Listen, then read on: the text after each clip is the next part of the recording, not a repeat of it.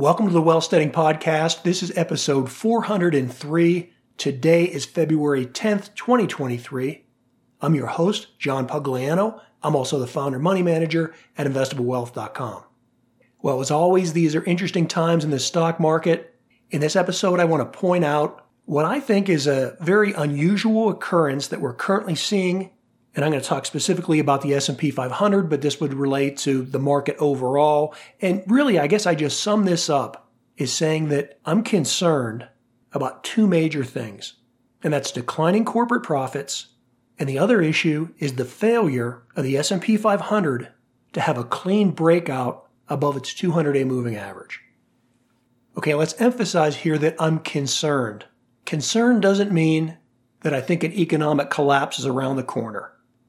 I don't necessarily think we're about to see a train wreck in the economy, but I definitely don't share all the recent enthusiasm that we've seen over the last month and a half to two months. Okay, so as a result of that, I am mostly in cash, meaning I am parking my money in money market funds. I have my money in those money market funds, so it's quickly and easily able to be deployed back into the market whenever I do think there's a higher probability that the market will go up. And incidentally, with that, that doesn't mean that I'm going to jump in all at once. I may test the waters.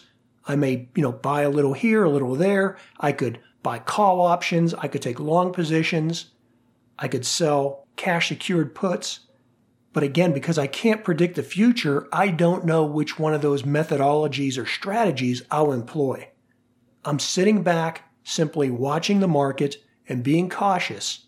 I want my money liquid and readily available because literally conditions could change overnight. And in the click of a mouse button, I could be 100% in the market. And that 100% in the market doesn't mean that I think it's all clear and I'm going to be in there for the next five years. I could be 100% in the market and two weeks later be back out.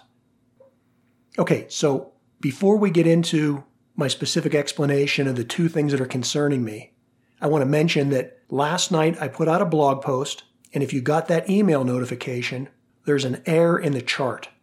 Okay, so I realized that after I sent it out, it was too late to make changes on it. So this morning I went in and I updated the chart. So everything I said verbally, I agree with, but the chart has been updated. So take a look at investablewealth.com and look at that newly updated chart. And if you're not on the email list, well, go to investablewealth.com anyways. Look at that chart. I think it's pertinent, and I'm going to be reviewing that today. Uh, as far as the data that was wrong on it, uh, the data actually wasn't wrong, but there was a time frame miscalculation on the post-pandemic curve. All the data was monthly, but for some reason when I was converting things over and drawing the post-pandemic curve, that data was calculated biweekly. And so I ended up with twice as many data points for the post pandemic period than what I should have. And that's actually how I ended up catching the error because afterwards, when I printed out the chart and I was looking at it after I'd sent out the blog post, I looked at the bottom of my time frame and I saw that the post pandemic peak to present time was like 22 or 24 months or so. And I knew that wasn't the case. It really was only about 14. And that's again just because I had twice as many data points. The the data was all accurate. It was just collected at twice the rate as everything else on the chart. All right, I know that's more information than you wanted to hear, and most people have stopped listening to the episode at this point. So um, actually, we can get into the good stuff. Okay, so what am I concerned about? And this is nothing new. This is what I've been concerned about since about October of last year. Number one, as I mentioned, I'm concerned about declining corporate profits. Listen, I don't care whether the Federal Reserve raises interest rates or lowers interest rates by a quarter of a point. You know, all the financial bation that you hear the talking heads arguing about, none of that interests me. My approach to the stock market is that long term, the only thing that ultimately matters is corporate profits. And generally, corporate profits always go up. That's why last year, when a lot of people were really wetting to bed, worried about inflation and inverted yield curves and rising interest rates, for the better part of the year, I didn't care about any of those concerns because it looked like future corporate profits were still going to be very strong regardless of all those other events. Well, that's changed. It's changed for a number of reasons. I'm not going to get into all those right now because a lot of it is still supposition. But the bottom line is corporate profits are declining. And if you look at the recent headlines where we're seeing the release of fourth quarter 2022 earnings, you know, you'll see the typical thing about, oh, the majority of companies beat expectations. I think this time around it's something like 68%, and normally it's it's in the 70s. So while less companies are beating estimates, there's still a vast majority that are. But you know, that's just a shell game. CEOs and companies, they're just like good salesmen. They sandbag their quotas. And they not only sandbag their quotas to make it easier for when they have to announce what they've done, but along the way, they also revise earnings. And that's the big point right now that I want to emphasize. You hear all these things about these companies have beat their expectations. Well, yeah, that's because over the last eight to 10 months, earnings expectations have come way down. You go back to this summer, and the vast majority of analysts, I mean, the overall general consensus was pretty much that corporate profits were not going to get any lower than 230, and some analysts had them well over 250. Now, that's an aggregate number. And I'll get to how we can apply that in a second here. But where are we today? Well, general consensus right now is that we're nowhere near that 250 or even 230. General consensus is that forward earnings, 2023 earnings, the year we're in right now, yeah, I'm getting ahead of myself. Be- before I get into all that, specifically as far as corporate earnings right now for the fourth quarter of 2022, even though all these companies supposedly beat expectations, if you take energy profits out of the aggregate S&P 500 earnings, then you've seen an earnings decline of at least 7%. Now, everything isn't been announced yet, so we don't have final numbers. But it's looking like, again, taking out the earnings from the energy companies, that the overall aggregate fourth quarter, when compared to the previous year's fourth quarter, that'd be 2021, that that aggregate earnings are down by at least 7%. Now, again, my concern for that is not only that earnings have come down so much, but also that earnings have come down so much before we've entered a recession or before the majority of these announcements of layoffs and things had actually ever taken place. Okay, because we're talking about earnings from October to December. And that's also before a major part of the Federal Reserve's rising interest rates have really had an impact on corporate earnings. So, again, my concern is that we're seeing a big slide in corporate profits. And things like that generally happen when we're headed into a big market decline. Doesn't mean we will go into a big market decline. You know, I'm being pragmatic here, I'm not being dramatic. I don't see the current decline in corporate profits, or even if the country goes into a recession or something, I don't see that as anything to be negative about long term. Remember, my money's parked in money market funds, so at some point I can jump back into the market. Because I know the declining corporate profits today, it means that it'll force corporations to do the right thing and make adjustments within their organizations to be more profitable in the future. So I'm very optimistic about the long term potential, especially of the US and North American economies but I'm just concerned short term. Now back to corporate profits, that aggregate I was talking about.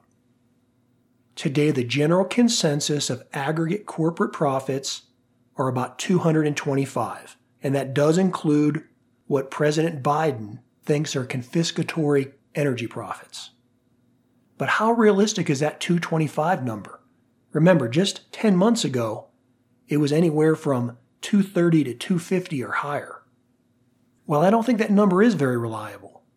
There's an increasing amount of voices that saying it's far more likely that corporate profits at best are going to be maybe 215 and some people are thinking all the way down to maybe 185. So we'll play around with one or two of those numbers, but let's just call it consensus, you know, 200, 210. That's a long way off from the overall consensus of 225 right now. Now let's talk about that impact. What does that really mean? Well, if you take the S&P 500, and right now it's somewhere around 4100 as I record this. If you take 4100 for the aggregate of the S&P 500, that's what the index is trading at, and you divide that by a reasonable price per earnings ratio, and I'm going to use 18. I'm going to use 18 because that's certainly not the highest price per earnings ratio that we've seen over the last decade, but it's definitely not the lowest. It's a good, I think, midpoint number that we can use over the last 10 years as a price per earnings ratio on the S&P 500. So take 4100 and divide it by 18 and you get 228. Now 228 is right around that general consensus from analysts, right? Because I said they're thinking it's about 225. I don't necessarily think that's coincidental got to remember that these analysts generally make their money by being sell side analysts. They're encouraging people to put money into the market. So they're the last guys on Wall Street to put up a red flag and say that anything's going to go bad. But let's step back and say, well, well, what if we get something lower than an 18? What if we get a 16 price per earnings ratio? Now that's not out of the realm of possibility especially if a little bit of fear sets into the market. And in fact, if you go back prior to the financial crisis, and especially prior to the past 10 years or so, when we were essentially at negative interest rates, then 16 or 16 and a half was really about the average, the long-term, you know, 80 year average. So let's just use that number. Let's take 4100, about where the S&P 500 is right now, and divide it by 16. That puts you at 256. Well, again, analysts right now, the general consensus, they're saying earnings are going to be maybe 225. My point is that the price per earnings ratio or the valuation, should it contract a little bit more, maybe out of fear or maybe simply out of a more normalization of people getting used to the fact that we're not going back to zero interest rates? Well, if that were to happen, we're looking at forward earnings having to come in at 256 to justify the S&P 500 at 4100. That's about a 14% increase above what the overly optimistic analysts are predicting. Okay, so let's say that doesn't come to pass. That would mean that the 4100 on today's S&P 500 would have to drop by 14%. That would put the S&P 500 right around 3540. 3540 is a long way from where we are right now, and it's below the lows that we saw in October. Now let's look at the other side of this earnings equation. Instead of dealing with just the price per earnings ratio or the valuation, let's look at the actual earnings. What if we don't hit that 225 in earnings this year? What if we continue to see some earnings contraction? And I'm not saying a big recession, but let's just say we, we get earnings where maybe they only come in at say 200, 210. Let, let's use 210. 4,100 divided by aggregate earnings of 210 would put today's valuation or price per earnings ratio, the S&P 500 at 19.5. Again, not out of line for where we've been, especially post-pandemic, but certainly a lot higher than I think that we're going to see valuations in an environment where you can get 4.5% by simply safely parking your money in a money market fund. So, what if that valuation does compress? What if it goes down to even a fairly high 17? Well, 17 times an aggregate earnings of 210, that puts you at 3570 on the S&P 500. Again, about back to where the lows were in October. And you want to start throwing some monkey wrenches in the situation. What if we do go into some type of an earnings recession, not even a full-blown economic recession, but we do see S&P 500 aggregate going down to maybe 200 and you put a 16 times valuation on that. That's 3200 on the S&P 500. These numbers that I'm spewing out here, these are not extreme crazy examples. They're well within the probability of what could be happening over the next 10 to 12 months. And in fact, in terms of looking at things from a negative perspective, they're on the optimistic side of it. If you want to be more pessimistic and take a dot com bubble or a housing bubble type perspective on it, which again isn't the end of the world because we've seen that. We've seen it twice within the last couple decades or so. But you take 185 earnings and you multiply that times a PE of 13, and you're talking about 2400 on the S&P 500. Now, do I think we're going there? No, I don't. But it is not out of the realm of a recession probability. I put these numbers out there not to scare people, but to simply point out that I don't think that this stock market rally that we're seeing right now is as rosy as a lot of people want to portray it. We have not yet had a black swan event, and we may never get one. But if we do, that would put us into seeing the S&P 500 drop down at or below that 3000 level. And even without a black swan event, just look at what's going on with the Federal Reserve. And with them, I think with a high degree of likelihood that they are taking rates to or above 5%, which six months ago I would have never thought was going to happen. But that does look like the course they're on, and they are likely to hold that for some time at that level. As I do my research and I look at the charts, I don't see a time in you know the past history where the Federal Reserve cut rates before the market had bottomed. Logically think through that. That makes sense. The Federal Reserve cuts rates when economic conditions are declining. So the incentive for the Federal Reserve to cut rates is that declining economic situation. And since the market generally anticipates those things, the market's going to go down before the Federal Reserve cuts rates. Right? That's kind of how it's worked in the past. I don't know if that'll be that way in the future, but it makes sense to me. And again, that's where my concern comes in that we haven't seen the worst in the stock market yet. Okay, and then specifically to the performance of the stock market, and this gets back to the chart that I put out in yesterday's blog post. Take a look at that chart and understand that the reason I came up with that was that because as I look at today's current performance of the stock market, the performance over the last month or two, especially this breakout that we're seeing right now above the 200 day moving average, it's extremely weak. And that's a rarity in history. And I mentioned some of this in the blog post. But normally you get a V shaped recovery or a W shaped recovery. A V is when you look at a chart, you see things abruptly go down and then bounce back up. That's what happened during the pandemic. You know, in, in March, February, March, the market just fell off a cliff. And then by May, June, July, boom, it rocketed back up. You had a very distinct V pattern, one bottom, and it was done. The other type of pattern you get is when there's more waffling or more hesitation and you end up with a double bottom. We saw this in 2015. We saw this in 2016. Uh, we're seeing it right now. We saw it last year with the, the low we had in June and then the low we had in October.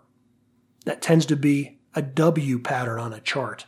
The market goes down, it starts to recover, usually about a little bit less than halfway back to its high, and then it goes back down again, and then from there it bounces up and it breaks out and moves on above its 200 day moving average. Well, we may be seeing that pattern right now, but it also could be stalling out. And this is again the part where I'm not clairvoyant. I can't predict the future. I'm not predicting that it's going to fall apart. What I'm saying is, is watch that line.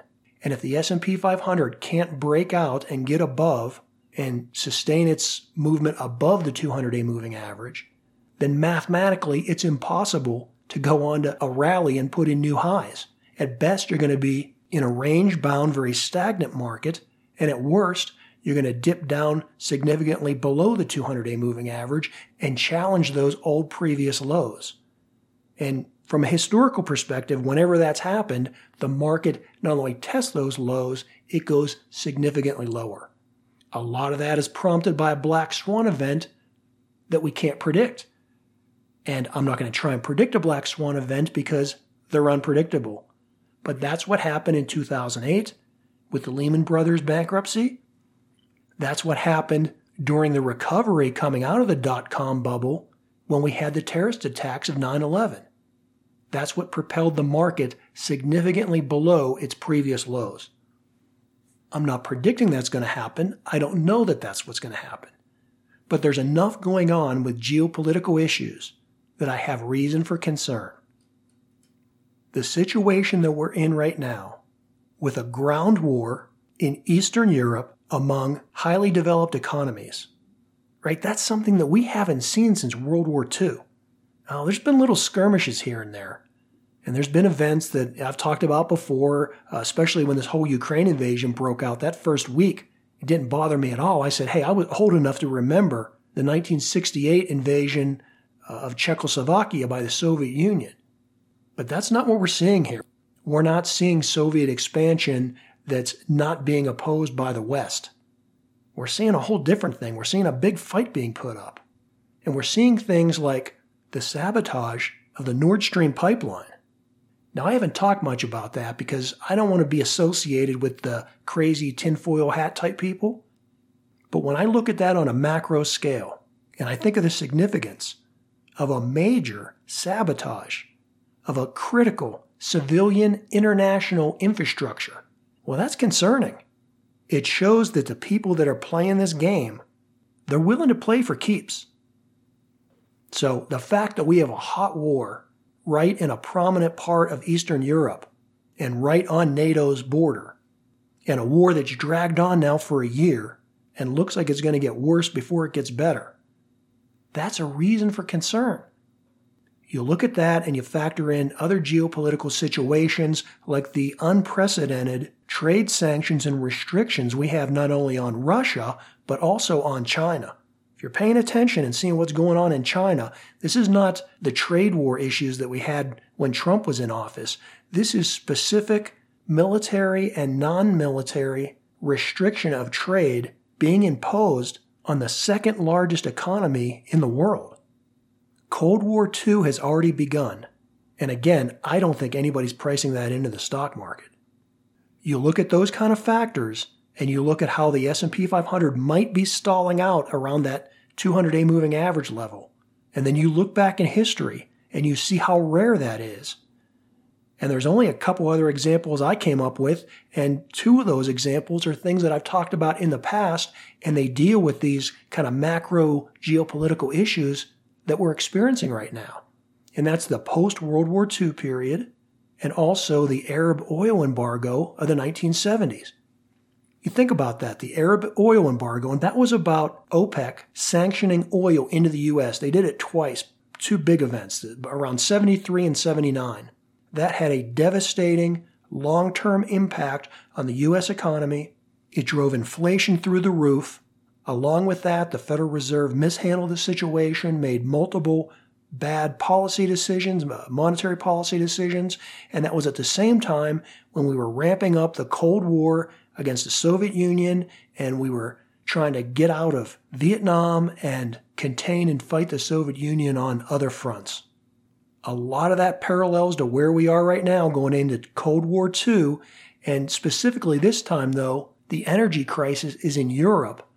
And if you look at a video I made back in May where I talked about choke points, if things get worse on a global scale, I think the US is going to come out of this much better than many other countries and definitely better than we did during the Arab oil embargo because things like energy and food production, those are all in our favor now. They weren't in the 70s. So you look at the big impact, the negative impact to our currency and to GDP that the US experienced in the 70s, and I think that's what you're seeing happen to Europe now. And Europe is nowhere near in the strong position that the US was back then. So that could be really bad times for Europe if things get worse. Now, right now, everybody seems to be happy because prices have stabilized on energy in Europe. But remember, they've got to restock up on natural gas, and the winter of 2023 may not be as mild as what we've just come through now. And that whole adaptation of them getting away from cheap petrochemicals from, from Russia, that's not over, right? That is just a journey they're beginning on. And look at what happened to the U.S. and its economy in the 1970s and how long it took for us to get out of that. So that's why that chart of the Arab oil embargo is so important and why I put it in yesterday's blog post. And the other curve in there is the post World War II era And I think that goes very well with the theme of being post pandemic.